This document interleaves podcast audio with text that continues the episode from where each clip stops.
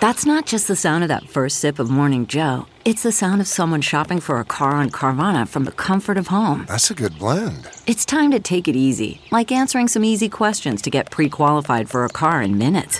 Talk about starting the morning right. Just like customizing your terms so your car fits your budget.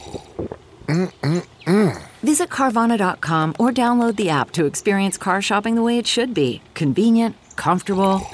Ah.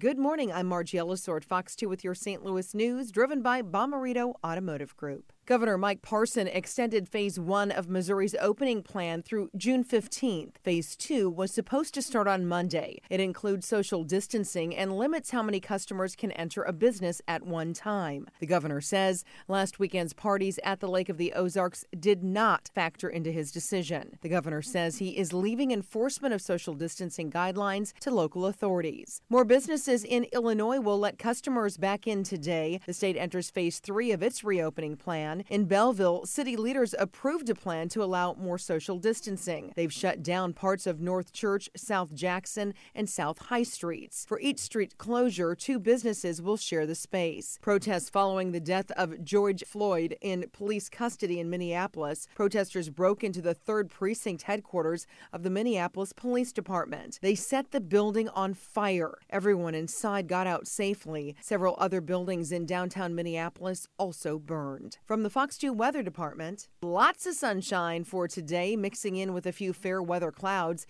and a fresh northwest breeze will make for a beautiful day.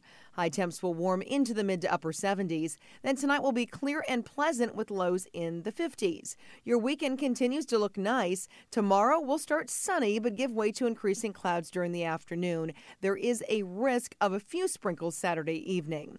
Skies will become partly cloudy on Sunday. Temps both days will be in the 70s with nighttime lows in the 50s.